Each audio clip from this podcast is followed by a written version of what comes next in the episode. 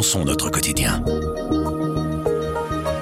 365 jours, un an très exactement depuis l'invasion russe en Ukraine. Le pays était déjà déchiré par la guerre du Donbass depuis 2014, mais là, l'opération spéciale, comme dit Vladimir Poutine, c'est l'extension du conflit à tout le pays. Après 12 mois de combat, le bilan est dramatique. Aucun des deux camps n'a communiqué de chiffres officiels, mais les renseignements occidentaux évoquent 200 000 morts côté russe, la moitié côté ukrainien, et on ne parle pas des villes entières rasées, des millions de déplacés et de réfugiés. On vous a proposé plusieurs podcasts qui revenaient sur cette année de guerre. Aujourd'hui, on prend un peu de hauteur avec Béatrice Delvaux, notre éditorialiste en chef. De ces 12 mois si particuliers, elle a pu dégager des conclusions et des enseignements. Je m'appelle Pierre Fagnard et vous écoutez Le Grand Angle du Soir.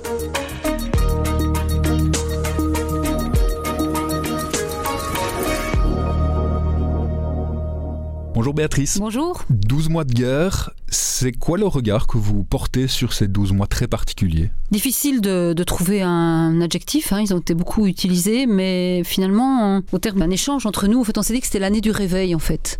Parce qu'à de multiples égards, c'est une année où pas mal d'éléments sont revenus à la surface, se sont réveillés, et le premier, évidemment, d'entre tous, c'est le retour de la guerre. On avait pensé que la guerre avait disparu, en tout cas du sol européen, ou en tout cas euh, du sol qui nous paraissait proche de nous. Et euh, soudain, un matin à la radio, on s'est levé euh, il y a un an et on s'est rendu compte qu'en fait, elle était là, très proche. Et c'est un réveil qui en entraîne plein d'autres, en fait. Donc c'est le premier de tous, mais c'est ce mot guerre qui est rentré dans nos vocabulaires, rentré dans nos vies quotidiennes, et qui est arrivé aussi sous des formes différentes, des formes cruelles, des formes difficiles à supporter euh, quand on les voyait euh, sur les écrans et sous la forme d'humains qui sont arrivés chez nous euh, pour chercher refuge. C'est la claque de ce 24 février d'entendre dans les journaux, à la radio le matin, de voir sur les sites internet cette annonce de la déclaration de Vladimir Poutine, de voir les images de ces chars russes qui traversent la frontière et de se dire en fait, je vais connaître ça de mon vivant sur mon continent? Oui, j'ai retrouvé un texte, euh, c'était très troublant, un texte écrit par cet écrivain Stefan Zweig qui a écrit Le monde d'hier,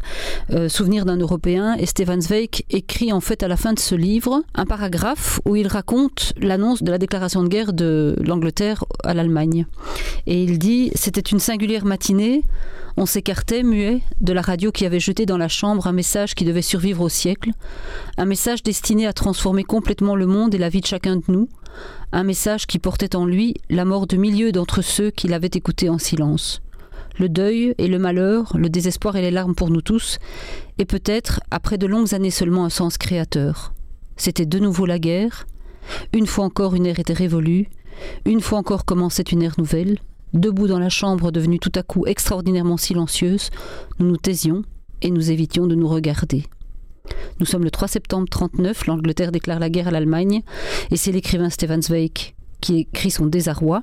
Mais c'est aussi nous, il y a un an, qu'il décrit, nous taisant dans cette chambre soudain silencieuse le matin du 24 février 2022, en apprenant que Poutine avait envahi l'Ukraine. En fait, c'est ça cette guerre, c'est notre guerre aussi qui, au final, s'est euh, assez vite euh, démultipliée des champs de bataille en Ukraine, au Parlement, un peu partout en Europe. Euh, on s'est presque emparé de cette guerre. Oui, en fait, c'est tout à fait ça. Et c'était assez remarquable, en fait, que dès les, premiers instants, il y a eu peu de flottement. En fait, il y a eu comme ça un mouvement, c'est ce que j'appelle aussi le réveil de l'union, le réveil de l'action. Par exemple, ça s'est manifesté politiquement pays par pays. en Europe, singulièrement aux États-Unis, évidemment, c'est le retour aussi le réveil américain des États-Unis. Et on a vu des instances comme l'OTAN, hein, que Emmanuel Macron, le président, avait décrit comme cliniquement morte il y a, y a, pas si longtemps, et qui soudain deviennent extrêmement puissantes, avec beaucoup d'argent et très unies, plus que jamais. C'est l'Union européenne qui décide très vite des sanctions, qui dit son soutien à Volodymyr Zelensky, hein, qu'on découvre à l'époque, ce, dirigeant ukrainien, euh, et qui est immédiatement écouté, entendu. Hein, il est sur les écrans des parlements européens, etc., du Conseil européen, euh, du Congrès. En fait, il arrive, il intervient partout. On est quelque part aussi entraîné. On dit, que c'est notre guerre. On n'est pas impliqué puisqu'on ne peut pas entre. Autant qui, si on est impliqué, alors on, a toujours cette peur de déclencher la troisième guerre mondiale. Mais on l'est euh, de plus en plus. Je veux dire, c'est une guerre qu'on fait sans la faire, en envoyant euh, très vite euh, du matériel, en formant très vite des soldats ukrainiens, en accueillant les réfugiés, en décidant des sanctions, et cela de manière permanente depuis un an et croissante depuis un an. Donc c'est de plus en plus notre guerre. Un des réveils que vous pointez aussi dans le long papier que vous publiez aujourd'hui sur tous nos formats, c'est le réveil géopolitique, parce que euh, passé le temps de la guerre froide, on avait l'impression que c'était un peu oublié ce monde régi par deux grandes forces qui s'opposent. Je crois qu'on n'avait pas oublié, mais on avait pensé que c'était moins déterminant, ou en tout cas on, pensait que l'économique pouvait nous, préserver en fait de la guerre et garantir les paix, en tout cas pouvait calmer cette euh, bataille des grands puissants ou des bipolarités de ce monde. Et en fait ici, euh, à travers ce conflit, on, retrouve à la fois une géopolitique déterminante, on voit que les rapports de blocs sont très importants, mais en même temps on se rend compte que c'est plus tout à fait les mêmes rapports de blocs. On pensait que les États-Unis, euh, ça avait commencé sous Obama, puis après ce Biden, certainement Trump et puis Biden, qui allaient se retourner vers la Chine et que l'Europe n'allait plus compter. On voit que les Américains finalement reviennent comme des défenseurs du monde libre et euh, veulent prétendre être la superpuissance euh, accompagnatrice aussi de, de l'Europe notamment et des autres occidentaux qu'ils considèrent comme étant leurs semblables. Et puis on se rend compte que finalement le conflit n'est pas nécessairement un conflit américano-russe, mais qu'il y a la Chine qui est là. Et puis on se rend compte aussi qu'à travers la Chine, il y, a, un reste du monde qui euh, ne partage pas tout à fait le combat des Américains et qui euh, s'inscrit dans une réalité multipolaire. Et donc c'est ce que nous verrons. On verra comment tout ça se dessinera au terme de ce conflit, de la manière dont il se terminera. On ne sait pas le dire aujourd'hui à quoi ressemblera ce monde de demain. Non, parce que l'Occident a ouvert les yeux un peu sur le reste du monde et s'est dit, bah en fait, il y a, c'est un peu plus compliqué que juste des gentils et des méchants d'un côté et nous on est les gentils et tout le monde pense comme nous. Oui, en fait, euh, on, se faisait un peu, les Occidentaux se font les défenseurs des valeurs occidentales et ils seront, on s'est rendu compte à la faveur de ce conflit qu'en fait tout le monde ne considérait pas que la Russie était l'ennemi. Par exemple, la Turquie, on c'est douteux, mais l'Inde certainement, la Chine, on l'a vu, et donc on a vu aussi d'autres pays plutôt d'Afrique, etc., qui se sont déterminés pas nécessairement contre les Russes, les méchants Russes qui attaquaient, mais plutôt en disant que les Russes étaient plutôt leurs alliés, parfois simplement parce qu'ils estimaient que les Occidentaux finalement ils défendent des valeurs, mais ils les défendent pas toujours sur tous les théâtres dans lesquels ils sont actifs, et notamment dans ces pays-là quand ils interviennent. Et puis par ailleurs, euh, d'une question stratégique, ils se disent peut-être qu'ils ont peut-être intérêt tactiquement à dépendre plutôt de la Russie et de la Chine que des États-Unis et euh, du reste des Occidentaux, enfin des Européens. Et donc ça, c'est une découverte. Alors il faut le dire aussi que pas mal de ces pays-là sont quand même influencés par des idéologies et des dictateurs ou des grands dirigeants omnipotents qui sont euh, ultranationalistes ou qui professent toutes ces idées un peu, euh, qui sont un peu brainwashées par tout ce qui sont ces idées qui, qui nourrissent le complotisme aussi. Hein. Vous parlez du réveil de l'OTAN, du réveil de l'Union européenne. C'est euh, à la faveur de cette guerre, si on peut parler de faveur en tout cas, qu'on s'est rendu compte que ces organisations internationales étaient toujours bien vivantes, comme vous le disiez tout à l'heure, et capables de prendre des décisions et capables de peser dans les décisions. Ah oui, parce qu'on le voit pour, euh, par exemple, l'OTAN. C'est vrai qu'on pensait que c'était cliniquement mort. Ce sont toutes des institutions qui sont nées dans la foulée de la Deuxième Guerre mondiale, et, notamment, euh, ben, je, je, recommande toujours ce livre excellent de Philippe Sands qui s'appelle Retour à Lemberg, dans lequel il réexplique, il montre un peu comment le droit international est né, comment la défense des droits humains est née, comment les grandes institutions internationales sont nées après la guerre 40 en fait, parce qu'on s'est rendu compte que si on voulait se, défendre en fait ou défendre les peuples contre des dirigeants abusifs, on avait intérêt à créer des cénacles internationaux dans lesquels des valeurs étaient défendues, des principes et des forces étaient faites aussi. Donc ici, je pense que la force de l'OTAN, euh, c'est aussi à un moment donné que les gens se rendent compte que tout seul, enfin les pays, les dirigeants se rendent compte que tout seuls dans leur coin, ils ne savent pas euh, assurer leur défense.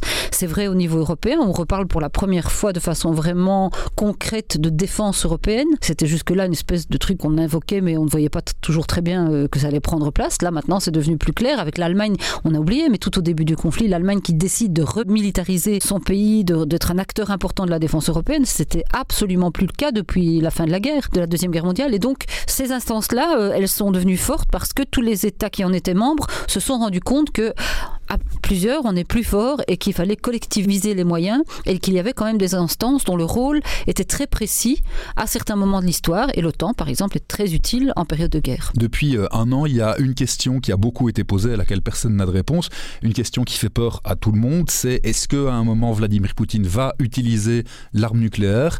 Il y a aussi eu ce réveil-là, ce, ce réveil pour tout le monde que bah, en fait, c'est une possibilité bah, Le réveil nucléaire, en fait, il s'est fait euh, à deux places en fait, suite à cette crise. La première, c'est dans la panoplie énergétique européenne, on a replacé le nucléaire. Alors, ce n'est pas dû qu'à la guerre. Il y a eu tous les enjeux climatiques qui ont un peu prouvé quelque part qu'on on devait, le nucléaire était peut-être un, allié du combat contre le réchauffement climatique, euh, alors qu'on l'avait un peu mis à l'extérieur de toutes ces, on voulait l'éliminer. Le deuxième réveil, c'est justement euh, cette puissance nucléaire. Mais il y a quelque chose, un expert qui disait quelque chose de très intéressant, qui disait dans le fond, il y a des pays qui vont se rendre compte que quand on a une puissance nucléaire comme la Russie et qu'on envahit un autre pays voisin, finalement, personne n'ose euh, vous dire euh, d'être dur avec vous ou venir vous régler votre compte, parce que quand même, vous disposez de l'arme nucléaire. Et que quand vous l'agitez régulièrement, bah, personne ne rêve de déclencher un, que, que, que, Poutine pousse sur son bouton nucléaire. Et de déclencher une troisième guerre mondiale. Oui, voilà. Et donc, bah, au-delà même des dégâts euh, énormes, enfin, pour nous, c'était la grande crainte, parce que c'était un espèce de Tchernobyl volontaire qui nous toucherait. Et donc, il y avait des pays qui, peut-être dans la foulée de ceci, vont se dire, mais dans le fond, est-ce que moi aussi, je ne me doterais pas de l'arme nucléaire pour me prémunir d'être puni si jamais j'avais des velléités ou pour me défendre contre ceux qui pourraient avoir une visée sur mon territoire. Et donc on pourrait imaginer dans les années qui suivront ce conflit qu'il y aura une prolifération nucléaire mais bien plus importante et pour des pays bien plus nombreux qu'aujourd'hui les fameux usual suspects que sont euh, notamment l'Iran. Donc euh, je pense que c'est un enjeu en tout cas qu'il faut regarder de, près. À ce stade dans le conflit, bon, on a l'impression que la Russie joue avec cette problématique nucléaire sans passer à l'acte. On peut juste espérer que ça continue à en être ainsi. Depuis 12 mois, il y a une figure principale qui a émergé, c'est celle évidemment de Volodymyr Zelensky, le président ukrainien. Face à lui, Vladimir Poutine, il est au pouvoir depuis 1999 on aurait pu prévoir, on, on, a ouvert les yeux aussi en disant Ah ben oui, en fait, en fait, peut-être il est dangereux, Vladimir Poutine? Oui, est-ce qu'on ne l'a pas vu? Est-ce qu'on n'a pas voulu le voir? Est-ce qu'on s'est dit qu'on allait l'acheter ou le neutraliser en créant des liens économiques hein? Euh, euh, On reproche beaucoup aujourd'hui, notamment aux, Allemands, à, Angela Merkel, d'avoir été naïve ou d'avoir servi les intérêts, d'avoir défendu une espèce de, naïveté politique par rapport à lui au niveau européen, mais aussi parce que ça servait les intérêts économiques allemands euh, des entreprises chimiques et des entreprises euh, globalement exportatrices allemandes. Donc, c'est sûr qu'on a, c'était un peu l'angle mort de la politique internationale on, se doutait qu'il n'était pas tout à fait comme, comme on espérait qu'un leader soit, mais on n'avait pas vu monter le danger.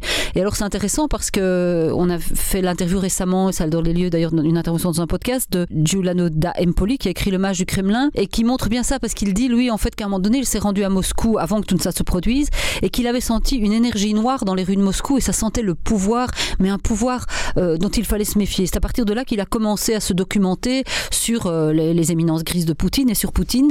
Et donc il dit, lui, que depuis la chute du mur et la victoire euh, sur l'Union soviétique à l'époque, on s'est dit que c'était fait, qu'on avait engrangé cette victoire et que les dirigeants russes ne pouvaient pas être euh, dangereux. On s'est trompé sur la personnalité de Poutine, on a sous-estimé la volonté qu'il avait de restaurer la grandeur. Et puis surtout aussi, euh, on, on sous-estime encore maintenant sans doute la manière dont il a une sorte de soutien populaire d'une partie de la population qui en fait aime la manière dont il exerce le pouvoir, comme dit Dame Poli, de façon verticale, et en leur assurant, c'est paradoxal, mais une forme de certitude, de garantie de stabilité à l'intérieur.